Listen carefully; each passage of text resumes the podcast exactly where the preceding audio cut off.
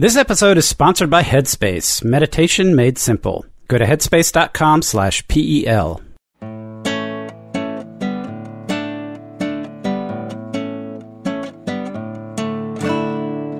You're listening to The Partially Examined Life, a podcast by some guys who at one point set on doing philosophy for a living, but then thought better of it. Our question for episode 279 is something like, What are the kinds of entities that exist? We read Aristotle's categories from around 350 BC. For more information and links to the text, please visit partiallyexaminedlife.com. This is Mark Linsenmayer, uniquely inhabiting the species Mark Linsenmayer in Madison, Wisconsin. This is Wes Alwan, said to be in Cambridge, but not said to be in myself in Cambridge.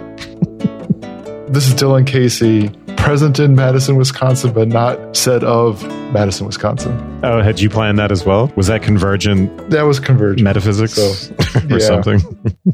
Yeah, because one of the categories is place. So, like, how are we not going to play off that, given that we're giving our, our location? Well, it's not only that there's a category of place, but that there's also this use of this phrase, you know, being in. Yeah, um, present in, present in, and said of, Yeah. spoken of. It's a very interesting way of putting it. Yeah.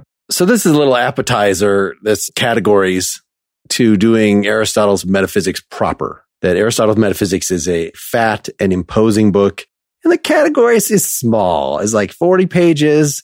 And then you read the commentaries on it, and they say, you know, some of those pages don't even matter. You can just kind of ignore the later chapters. I, of course, I read the whole thing.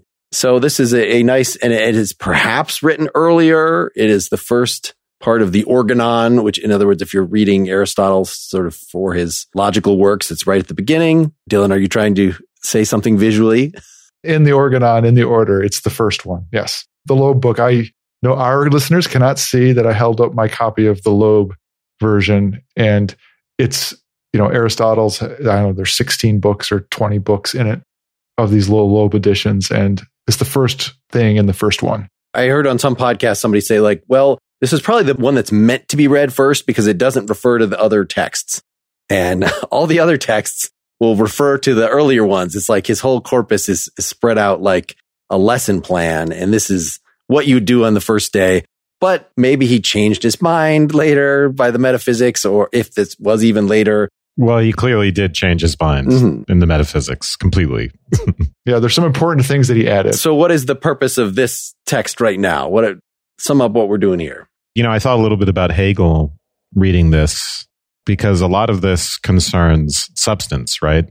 Or by the time we get to Hegel, he's calling it the unconditioned. So we're thinking about what is, I don't know if this is a good word, but existentially basic and what is existentially derivative. And of course, you know, here in the categories, right, the word is going to be substance. And Aristotle has several criteria for what that would mean. at the top of the most interesting things that are in here is the discussion of substance. But, you know, if I were to say sort of what it's about, the very first section, he's talking about how we name things. And he's starting from what it means to talk about what something is in the terms of what we can say of it or predicate of it or not. And he ends up at this point about there are special classes of things that end up being primary substances that end up being super interesting because of thinking through this context of naming and talking about the things in the world. So if I were to say what it's about, it's about how do I talk about the things in the world? We're thinking about fundamental categories of being. And there is this, you know, famous point of contention about in the beginning, it seems like he's talking mainly about language, or at least he's taking that as his point of departure. And there is a philosophical debate about when he's talking about these categories, is he talking about fundamental kinds of being? And if so, is taking language as a point of departure for that deceptive? Should his metaphysics really be based on the way language is structured? So, you know, he'll use this word subject a lot and he's thinking about predication. And in a way, he's really, this is sort of begins as a reflection on the word is. As Clinton puts it, you know, it depends on what the meaning of the word is is. What is is is And that's what he's trying to do. What are the different ways we use the word is and what does that imply about reality? We're about to introduce this text. So perhaps having listened to this podcast, then I could say, okay, go ahead and read the text. If somebody just asked me, should I read the categories? No, read a secondary source first. So I started this and it's just like, what am I even reading? This is like stereo instructions. This is like, you know, a, a, a menu, some technical manual but once I just read the Stanford Encyclopedia article, like, okay, now I understand what he might be doing, the points of contention that you just mentioned. So is it that it's extra linguistic being? That would be like, we're doing, we're doing straight up metaphysics. Is it the parts of speech? Except he has a different text that's on the parts of speech, but it's certainly, as you said, he's taking language as a departure. Well, does that mean he's committed to this idea that for every part of speech that there is a type of being that corresponds to it? Is it, you know, that one to one so that he doesn't actually have to distinguish? He doesn't even have to say, I'm not talking about language. I'm talking about the things that the words are referring to because he just assumes that there's going to be a one to one correspondence and that there's not going to be anything really interesting about the world that's not captured by language and vice versa. So once I got that intro and the structure, which it's 15 chapters, the whole thing is pretty short. They divide it into these pre predicamenta and then the predicamenta and then the post predicamenta. So the predicamenta, the middle stuff is that he actually gives the categories. Here are the 10. He's going to discuss like four of them in really in detail. The rest he's going to say almost nothing about. And then the stuff before and after that seems like it, like maybe this is from a different text. Maybe, you know, it is something to argue about. Like, why is it included here at all? Yeah. For secondary sources, I think for listeners, think start with the Stanford Encyclopedia of Philosophy article. Also very good is John Vella's Aristotle, A Guide for the Perplexed, which is written in a very plain style. It almost seems kind of influenced by Aristotle, but it's very straightforward and it puts everything in very good context.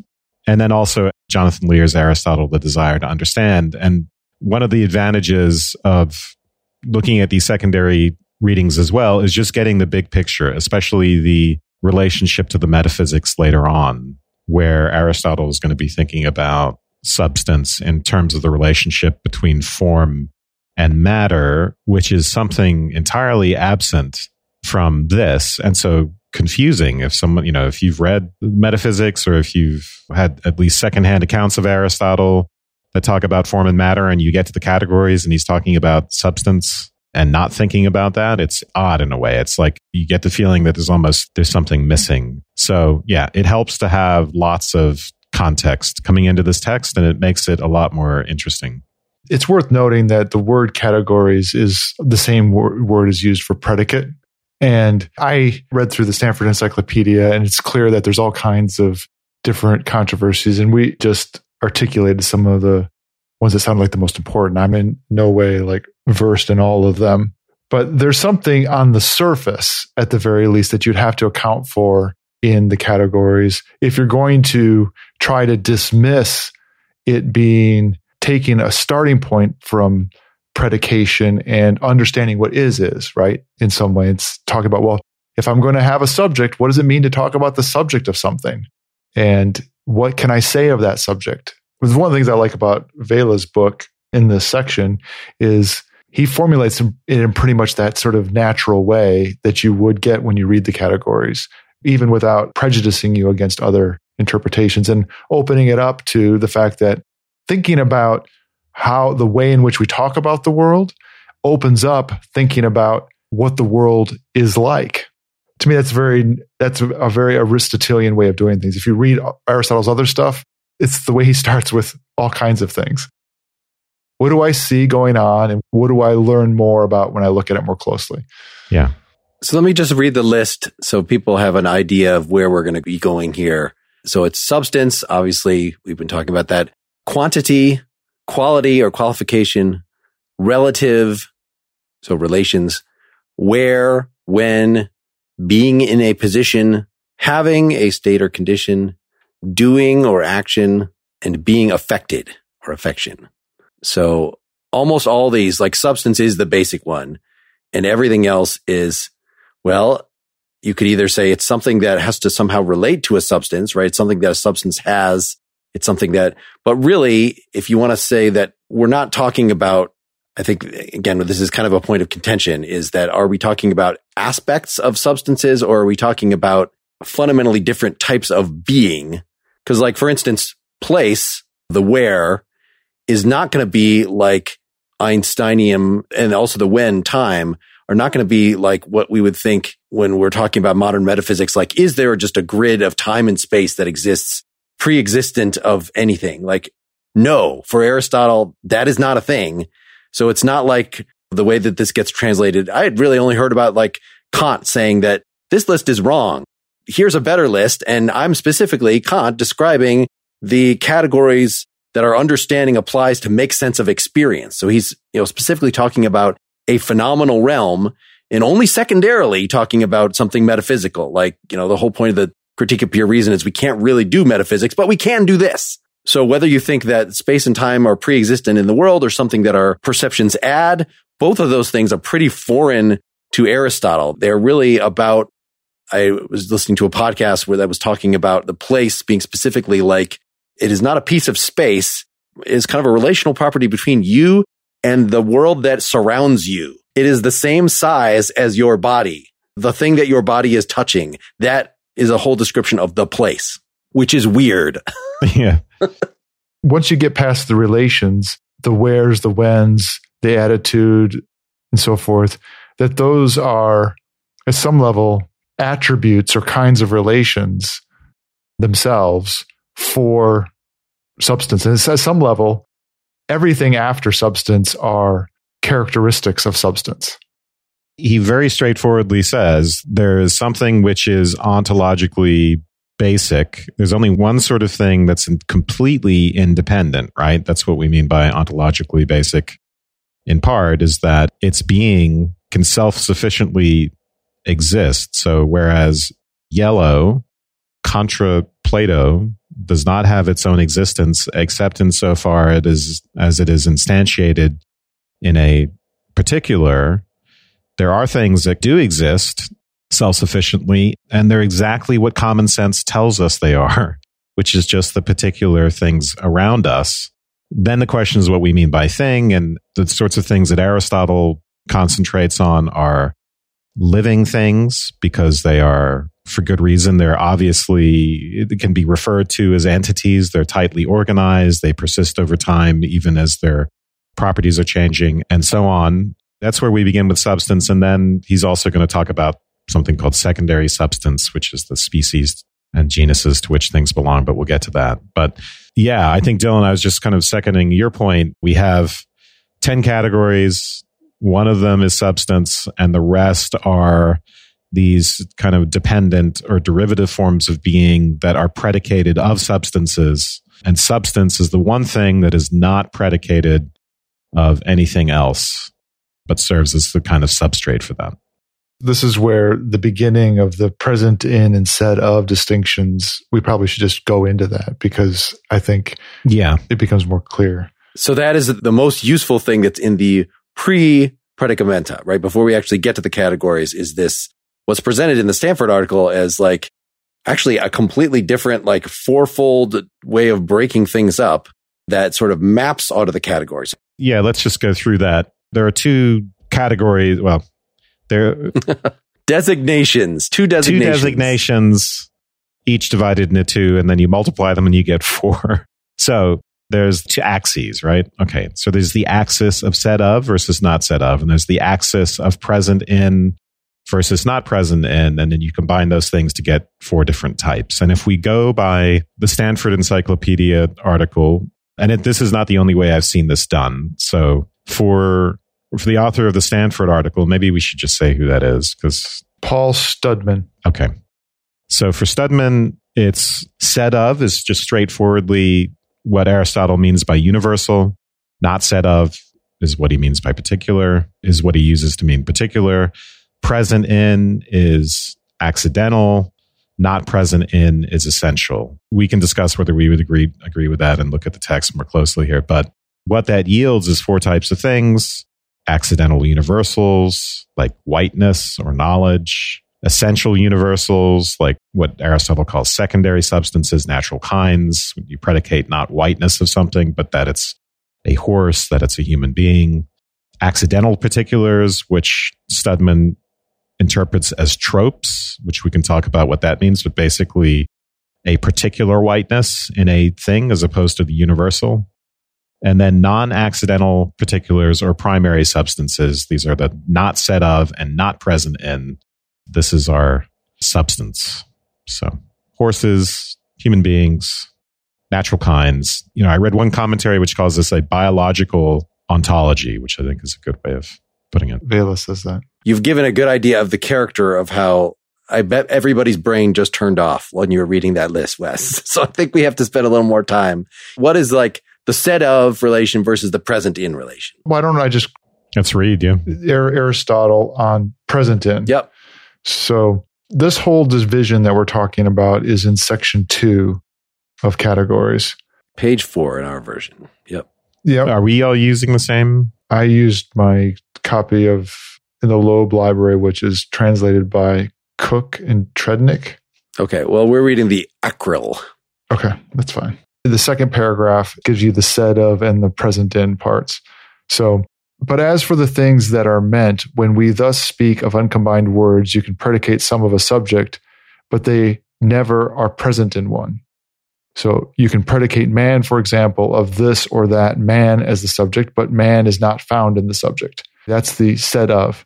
And then by present in, I do not mean present or is found as its parts are contained in a whole. I mean that they cannot exist as apart from that subject. With the example being the individual white is in a subject, Yeah.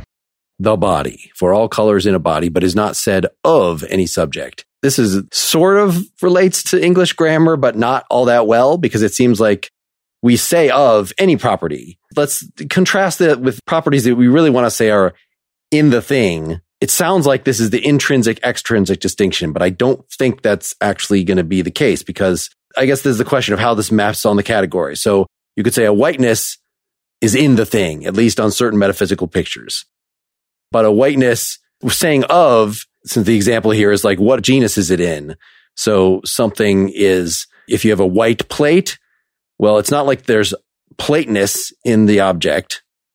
No, it's just in the category plate, but the white is in the object. It's not in the category white thing. That's not its natural kind. Biological examples are, are easy to do. So there's a tree in my front yard, right? And one thing that I would say of it is that it's an oak tree. Okay. So that kind of species speak is a said of statement of a particular instance of, of a thing. That's just a, an example of said of. And when you say not said of is if you have an entity that is not said of something is a particular instance of any kind of entity. So Mark Linsenmayer is not said of anything. There's nothing in the world that you would say is besides Mark that you say is Mark Linsenmayer. So not predicated. not predicated. You can't predicate Mark Linsenmayer of anything. I mean, technically you can because like, who's that guy? Well, that guy's Mark Linsenmayer. I just predicated Right. of that guy, but you're saying that no, no, that guy already picked me out. So you're just saying I'm equivalent to myself. It seems like a peculiar case. That's like a, a degenerate case of predication there. That's, that's a kind of pointing rather than predicating. Well, or then who is the, the host of the Nakedly Examined Music podcast? You know, you might not know. And so I'm going to say of that individual that it's me. Okay. But it's still, I think it's like the original phrase through a, a unique description, you know, as opposed to the host of the Partially Examined Life podcast, which is all of us. There's no unique reference to that. Once you've referred to the thing, then you've already picked it out. And so you're not saying of it, even if you identify it. We're talking about the way in which we pick out a particular, which we could use a secondary substance or a natural kind, right, to pick out a particular, but that's not the same thing as the particular. So, however, I get at that individual particular mark, the particular itself is not predicated of anything, right? I can imagine that mark is a predicate or that man is a predicate, but the particular entity itself is never a predicate.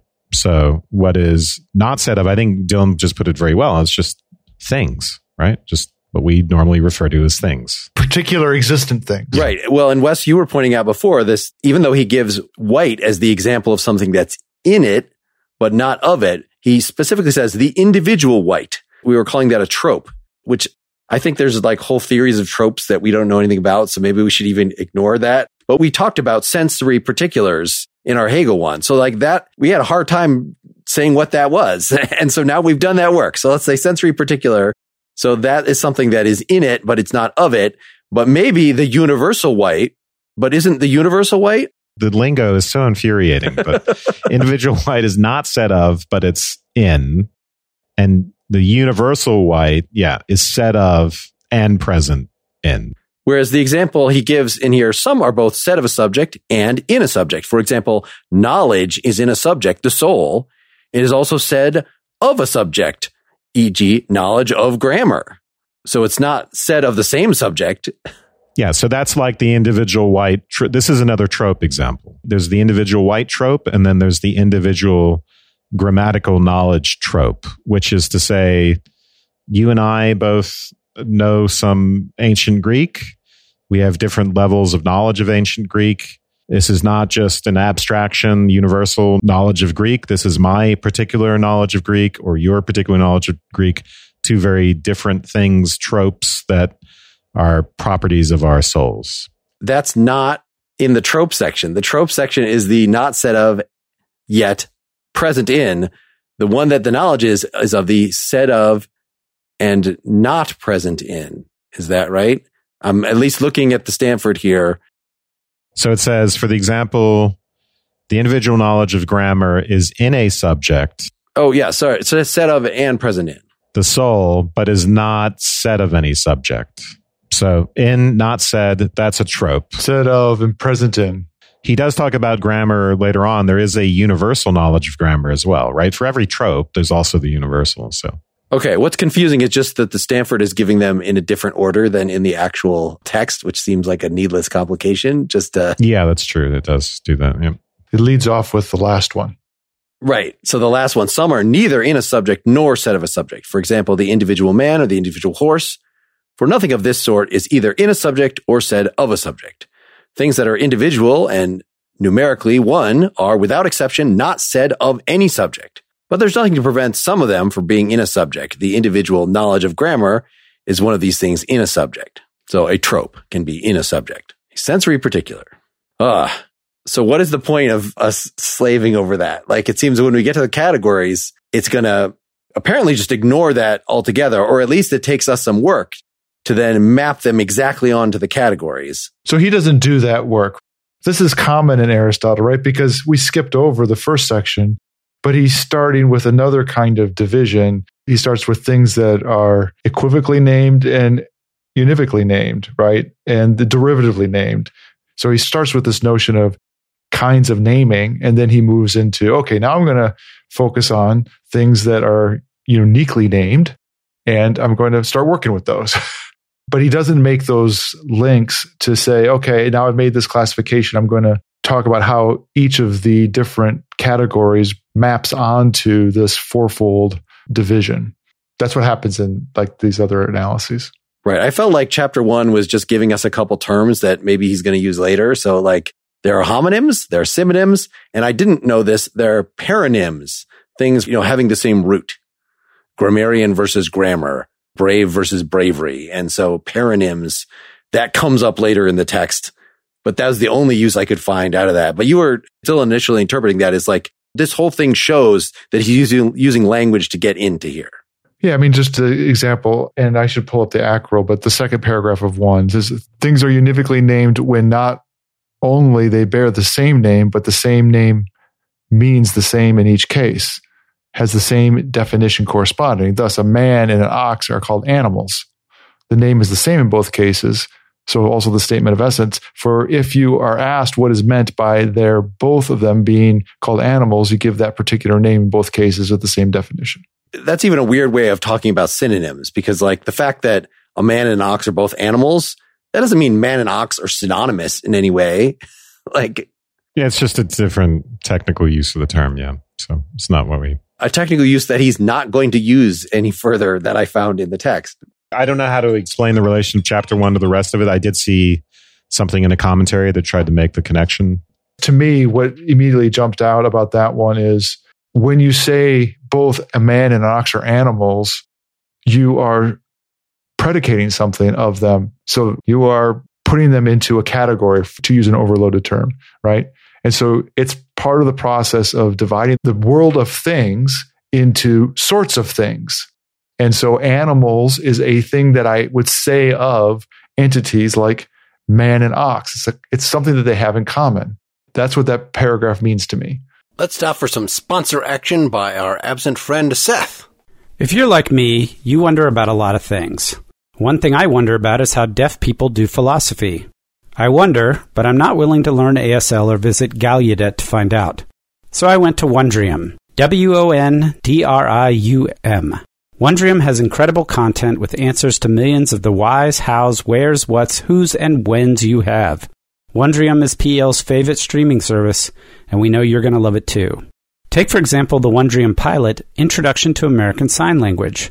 With just the right pace and illustrative examples, Professor Turteltaub gives you more than you thought you could learn about ASL in 45 minutes that fly by. But don't just take my word for it, read the more than 50 five star reviews. Now, all of Wondrium's videos are academically comprehensive, relentlessly entertaining, and led by engaging experts. And if you don't have time to watch, the Wondrium app has a great feature that lets you listen along to the content, just like a podcast. We know you'll love Wondrium too, so we have arranged a special limited time offer for our listeners. A free month trial of unlimited access. To get this amazing offer, sign up now through our special URL, wondrium.com slash PEL. That's W-O-N-D-R-I-U-M dot com slash P-E-L. There's just so much you can learn in a month. Go to wondrium.com slash P-E-L. This morning, while I was doing my daily headspace meditation with Andy, I was struck how it resonated with our recent episodes on Hegel's phenomenology. The meditation was Love is Innate, and, knowingly or not, Andy took me through a determinate negation of the givenness of love. Beginning with the notion that love is transitive, that it requires an object, he then introduced the notion of unconditional love. This we normally think of as loving the object without regard to its properties or actions. But Andy rightly pointed out that one of the conditions is relationality, meaning that what we think of as being given by or dependent on the object, aka love, is instead reflected back into the self. Love is innate. Do your thoughts relentlessly throw you back onto yourself? Are the stresses of work, family, COVID, or just life blocking you from a healthy and happy existence? Or more importantly, blocking you from doing good philosophy? Take a few minutes with Headspace to change your relationship to stress and anxiety and transform your life and philosophical reflections. Headspace takes the confusion out of meditation with convenient doses of mindfulness for stress, anxiety, and sleep, making it easy to take a phenomenological stance that provides time and space for mental health. And unlike the phenomenology, Headspace is backed by science, not logic. One study proves that Headspace can reduce stress by 14% in just two weeks. Find some headspace at headspace.com slash PEL and get one month free of their entire meditation library.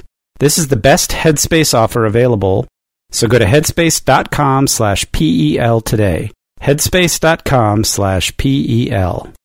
The thing lurking in the background of this whole text is his whole style of doing definitions. And if this is supposed to be your absolute introduction to Aristotle's logic, it seems like he should have laid this out right at the beginning, but it's sort of just assumed that like the way that we define something is by its genus and its species within that genus. And then you know what the thing is. You have to remember that Aristotle's works that we have are, I think, universally understood to basically be different kinds of lecture notes. And they've been assembled over time and they're not in general complete works that are crafted, versus the way Plato's dialogues are. They're not of that level of refinement. Yeah, since the word definition came up here, it is useful just to say that when he's talking about definition, right, he's not just talking about dictionary definitions and semantics. To define something for Aristotle is to say what the essence of it is. It is to say what it is to be that thing. That's the way he puts essence in the in the Greek, the what it is to be. So in the case of human being, it's to be a rational animal. So the way you say what it is to be something is you you take a higher genus, you take a higher kind, and then you give differentiae, differentiate, differentiae. How would I say that? Differentiating terms. Yes, you give differentiating Differentiate. uh, differentia. There you go. All right. So you give differentia, and those separate off human being from other animals, and they add this level of specificity. And they say something right about our essence being rational is actually it's important to what it is to be a human being and without it we would be you know if we were no longer rational if we lose that quality then arguably we're no longer human that's the only thing that separates us off from mere animality let's say right. I'm glad you specified that it's differentia rather than just species because right the species is human you have a whole chain of differentia potentially. And that is arguably what we're doing in this thing is you're, you're asking, I want to focus on this particular little portion of reality. And I define that by giving more and more general terms and like, what is the highest level term that I can come up with? So that if I'm picking out whiteness, like, well, what is that? Well, it's a color, but then what is a color? A color is a property. It's a quality. And that ends up being the highest level term. And there was some discussion about like, well, what isn't the highest level term just being?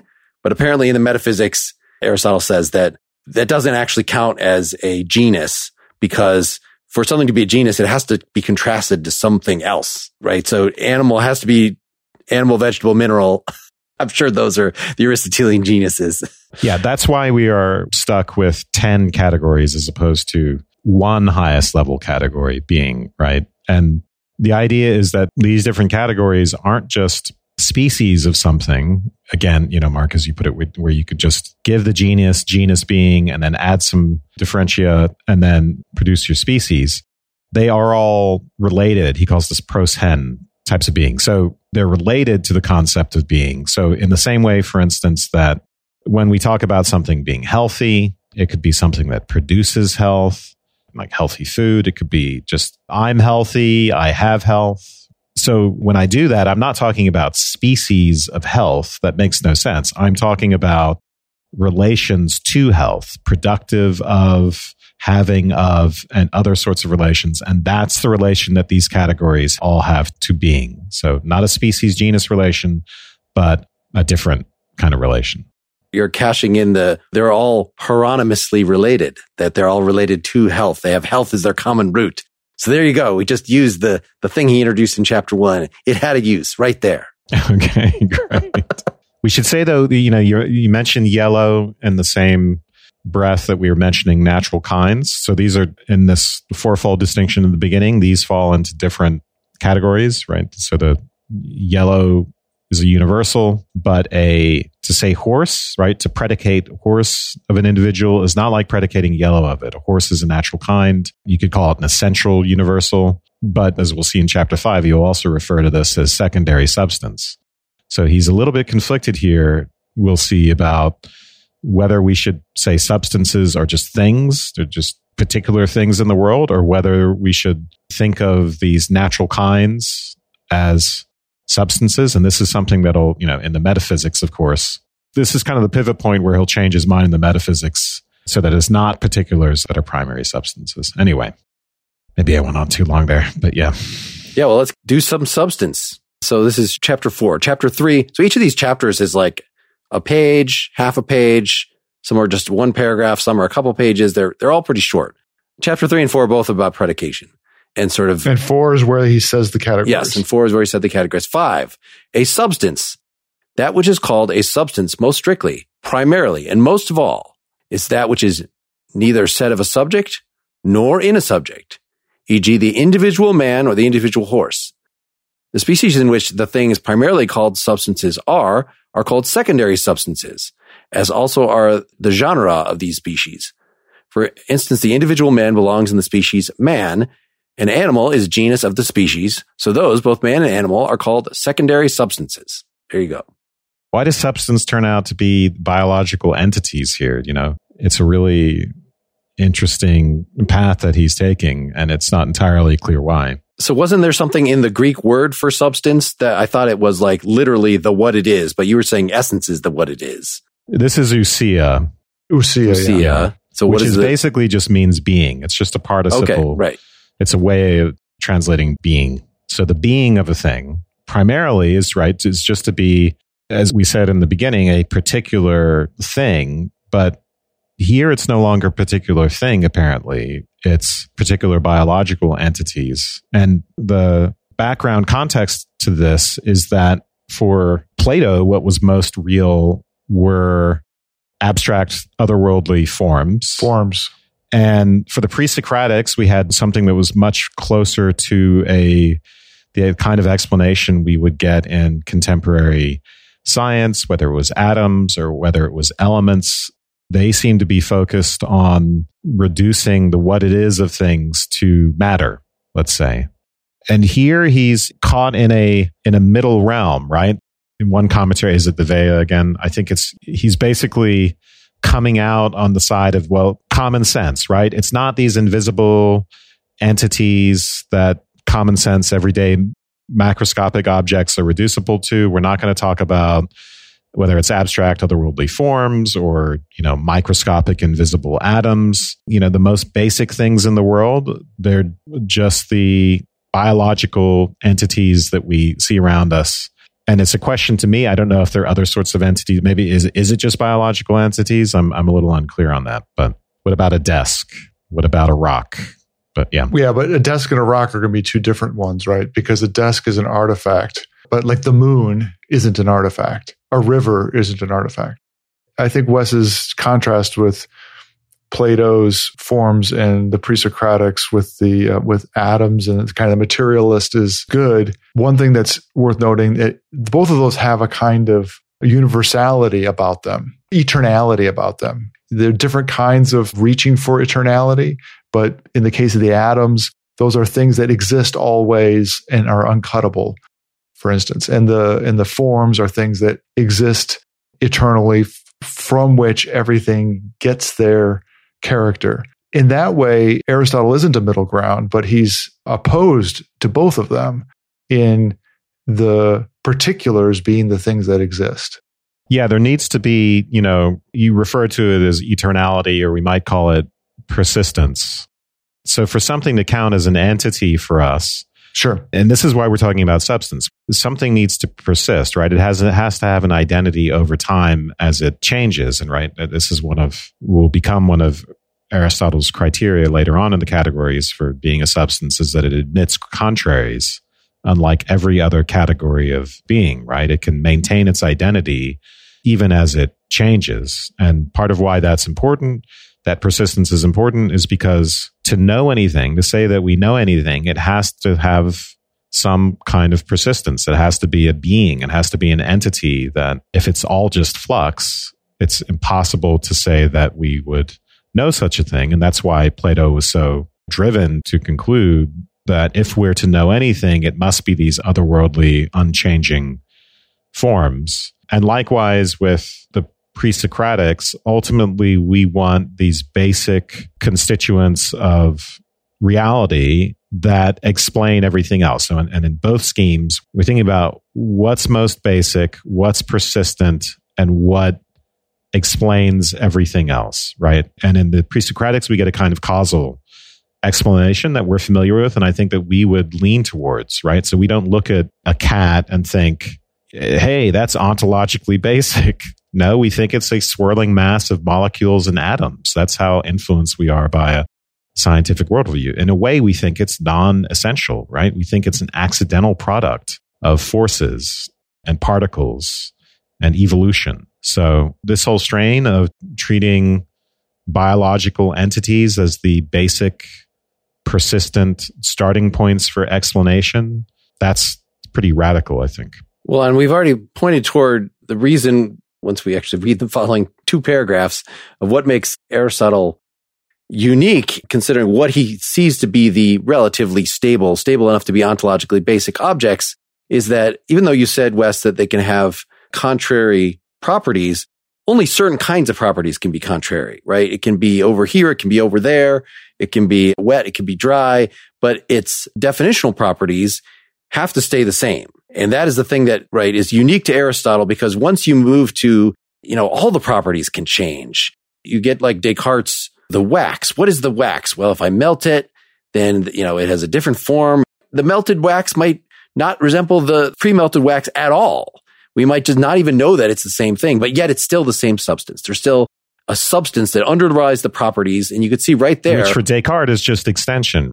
And there's only two substances, soul and extension. So that's another really interesting view of what substance might be is spatial extension, not even matter. yeah. Not even stuff. And you could see then, but if you just boil it down to like, it's just whatever it is apart from any properties whatsoever, then that's where Locke jumps in and says, we have no idea of substance. Like that's not something. And Berkeley, even to getting to the idea of like material substances is just something that is a self contradictory concept. Locke does say though, if we are going to think of anything as having an essence or a substance, we want to think about it in terms of microstructure. So he understands that the modern scientific worldview is a competing concept of substance. I just bring it up because I think it helps explain what Aristotle's doing and how it's different from our intuitions. But to talk of atoms and microstructure and the physics of today is to talk about a competing materialistic account of what it is to be a substance. So let's finally read that second paragraph. It is clear from what has been said that if something is said of a subject, both its name and its definition are necessarily predicated of that subject. For example, man is said of a subject, the individual man, and the name is of course predicated since you'll be predicating man of the individual man, and also the definition of man will be predicated of the individual man, since the individual man is also man. Thus both the name and the definition will be predicated of the subject. But as for things which are in a subject, in most cases, neither the name nor the definition is predicated of the subject. Let's just focus on that first half. So the primary substances, which are not predicated of other things, but other things are predicated of it, right? It is the subject. It is the primary subject. You could talk about the whiteness as being a subject. There's lots of things you could sort of put in that subject position, but the primary thing is going to be the primary substance. And whenever you're saying anything of it, you're going to be saying its definition, right? The contrast here is between saying that something belongs to a natural kind, attributing a kind of essence to it, and then just saying it has some sort of accidental property. So if I say something is white, I do not thereby predicate the definition of white of that object, right? So if I say I'm Wes is white, I do not say that Wes is the reflection of a light of a certain wavelength, something like that. But if I say Wes is a human being, I do predicate the definition. I am saying Wes is a rational animal. Something more like an identity statement, right? With the predication of a natural kind or a secondary substance, the essential universal. We're saying what the thing is. We're giving an account of its identity. It's not just like predicating a property of the thing. And I wonder what he had in mind for what a definition of white was, because that's his example. For example, white, which is in a subject, the body, is predicated of the subject, for a body is called white. But the definition of white will never be predicated of the body. But he's not going to explain white as the wavelengths of, so like, what does he think the definition is? It is the color that is the lightest one or something, you know. Yeah, yeah, that's good. Yeah. It's one of the colors, let's say. Color number one. the not after Labor Day color. I think that's the official definition. Yeah. So it's a really interesting, you know, to say is white is not to say what it is to be white, but to say is human is to say is what it is to be human, something like that. I mean, here's another way to think of it. When we say someone is a human being, we're talking about the whole in a way, and we're talking about the whole in terms of its activity, its processes, its functioning.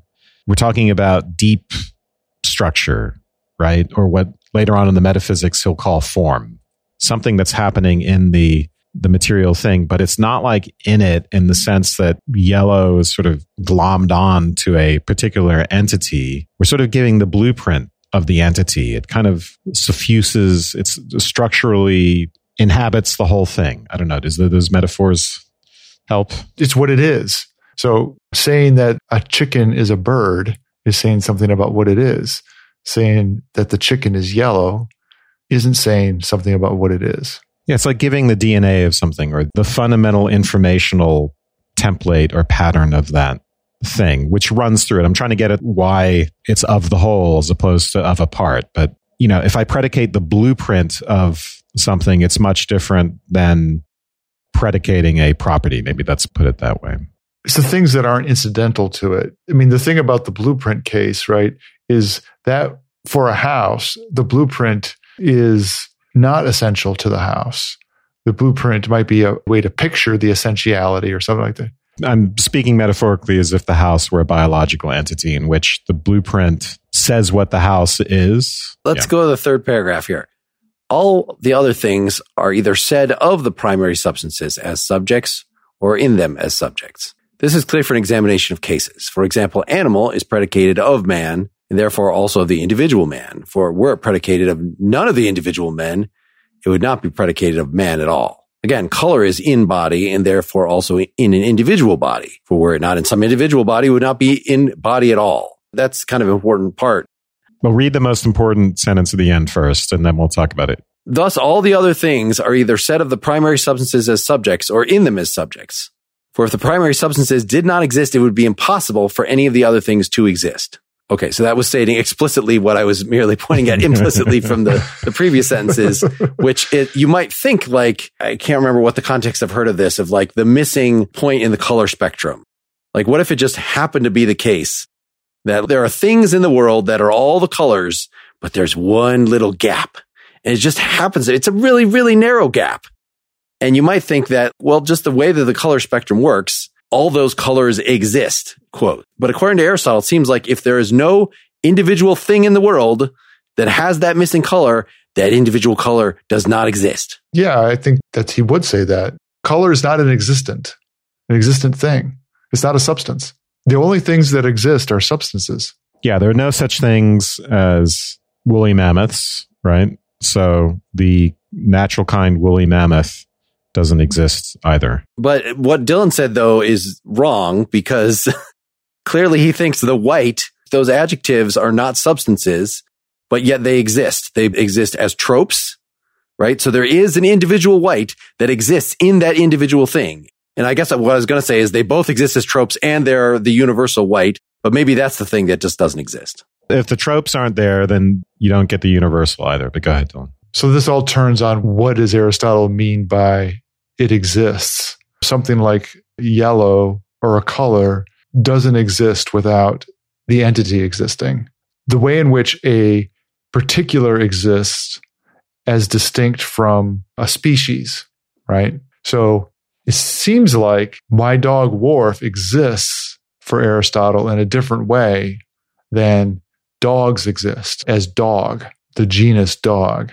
Yeah. Or the species of Shar Pei. Sure. Those are secondary substances. So I think that we could have secondary properties as well. And they don't strictly speaking exist. we're talking about universals. Yes, that's all I meant is that strictly speaking is important. Universals right? exist if they're instantiated for Aristotle, right? So there's no, for Plato, there's yellowness, whether anything in the world is yellow, and yellowness is prior to everything. And in a way, yellowness is responsible for anything being yellow. for Aristotle, there is no such thing as yellowness unless there are yellow tropes, unless there's yellow instantiations of yellow. Then you could legitimately say the universal exists, but it's derivative of yes. its particular trope existences across particulars but you'd have to say in in what sense does it exist? Because it's not just like that human minds see a bunch of individual yellow things and they create a concept. Right. So he's not a nominalist about concepts. He's a realist about concepts. It's just that they have a, I don't even think he says, I'm trying to remember if actually when he's talking about secondary substances, does he say something like strictly speaking that I just said? Or is that, you know, a modern importation? yeah, I think he says specifically that they're less substantial, right? So secondary substances are less substantial than primary substances. Right. There's a hierarchy. So the primary substance are the individuals, like an individual human being. Secondary substance is the natural kind human being. And then as you go up the levels of generality, like to animal, it becomes less substantial the more generic that you get. It's actually in the next paragraph. Let me just read it. So now we're on page seven of our translation. Of the secondary substances, the species is more a substance than the genus, mm-hmm. since it is nearer to the primary substance. For if one is to say of the primary substance what it is, it will be more informative and apt to give the species and the genus. For example, it'd be more informative to say of the individual man that he's a man than he, that he's an animal, since the one is more distinctive of the individual man while the other is more general. And more informative to say of the individual, is this obvious. Further, it is because the primary substances are subjects for all the other things and all the other things are predicated of them or are in them that they are called substances most of all. But as the primary substances stand to the other things, so the species stands to the genus. The species is a subject for the genus, for the genera are all predicated of the species, but the species are not predicated reciprocally of the genera. Hence, for this reason too, the species is more of a substance than the genus. This reflects some of the dilemma in the endeavor here. The dilemma is between the things that seem most real in the world are the tangible, particular things around us. On the other hand, what's most knowable and intelligible in a sense are generic things, right? When we know things, we know them through their natural kinds, for instance. And he's trying to convince himself here, well, there's a good reason for calling natural kinds substances because in a way they're analogous to individual things because in a way when i attribute a genus to them and then the differentia i'm predicating something of them. So it's that's i think what is going on here.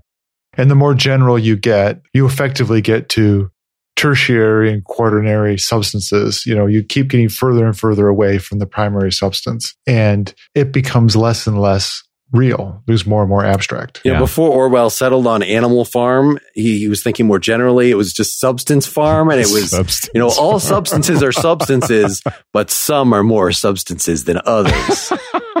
That's great. What's going on here is very important because to talk about predication right? Being able to predicate particular properties of things, we have to be able to identify a thing. We have to be able to say that something is actually an entity. And there are enormous implications to that.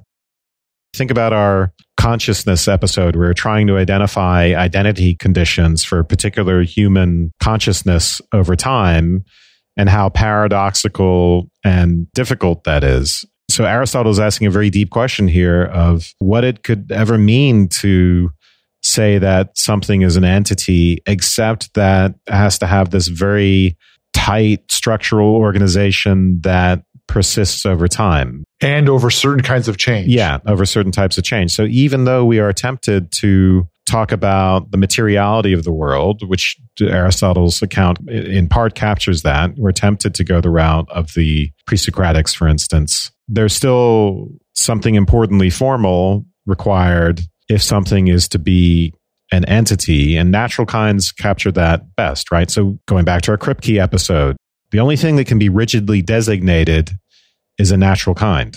That's the only thing that can be fixed in a way, ostensibly, that you can do counterfactuals with, and so on and so forth. Which is another way of saying that it does not admit of contraries in those respects.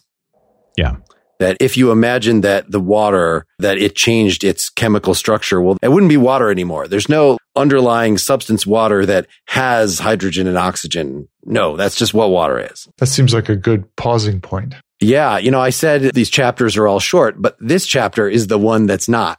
that goes on for several and pages. This is the meat. This is the, yes, yeah. yes. best part. The juicy part. he, he puts in a lot of fluff at the end. he pads it. it it's thin, carb loaded dessert that just isn't very satisfying. Not, it's not substantial.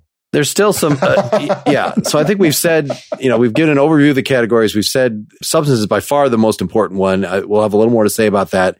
And then we can talk about properties and relations and all the other stuff that's he doesn't talk at so much length about. But if you want to hear that, you will have to listen to part two of the discussion. And if you want to get that, you need to become a partially examined life supporter. There are a number of ways to do that go check out partiallyexaminedlife.com slash support. If you don't come back, we hope you enjoyed this. Next time, we're going to be doing some philosophy of science. Imre Lakatos, his article from 1970, Falsification and the Methodology of Scientific Research Programs.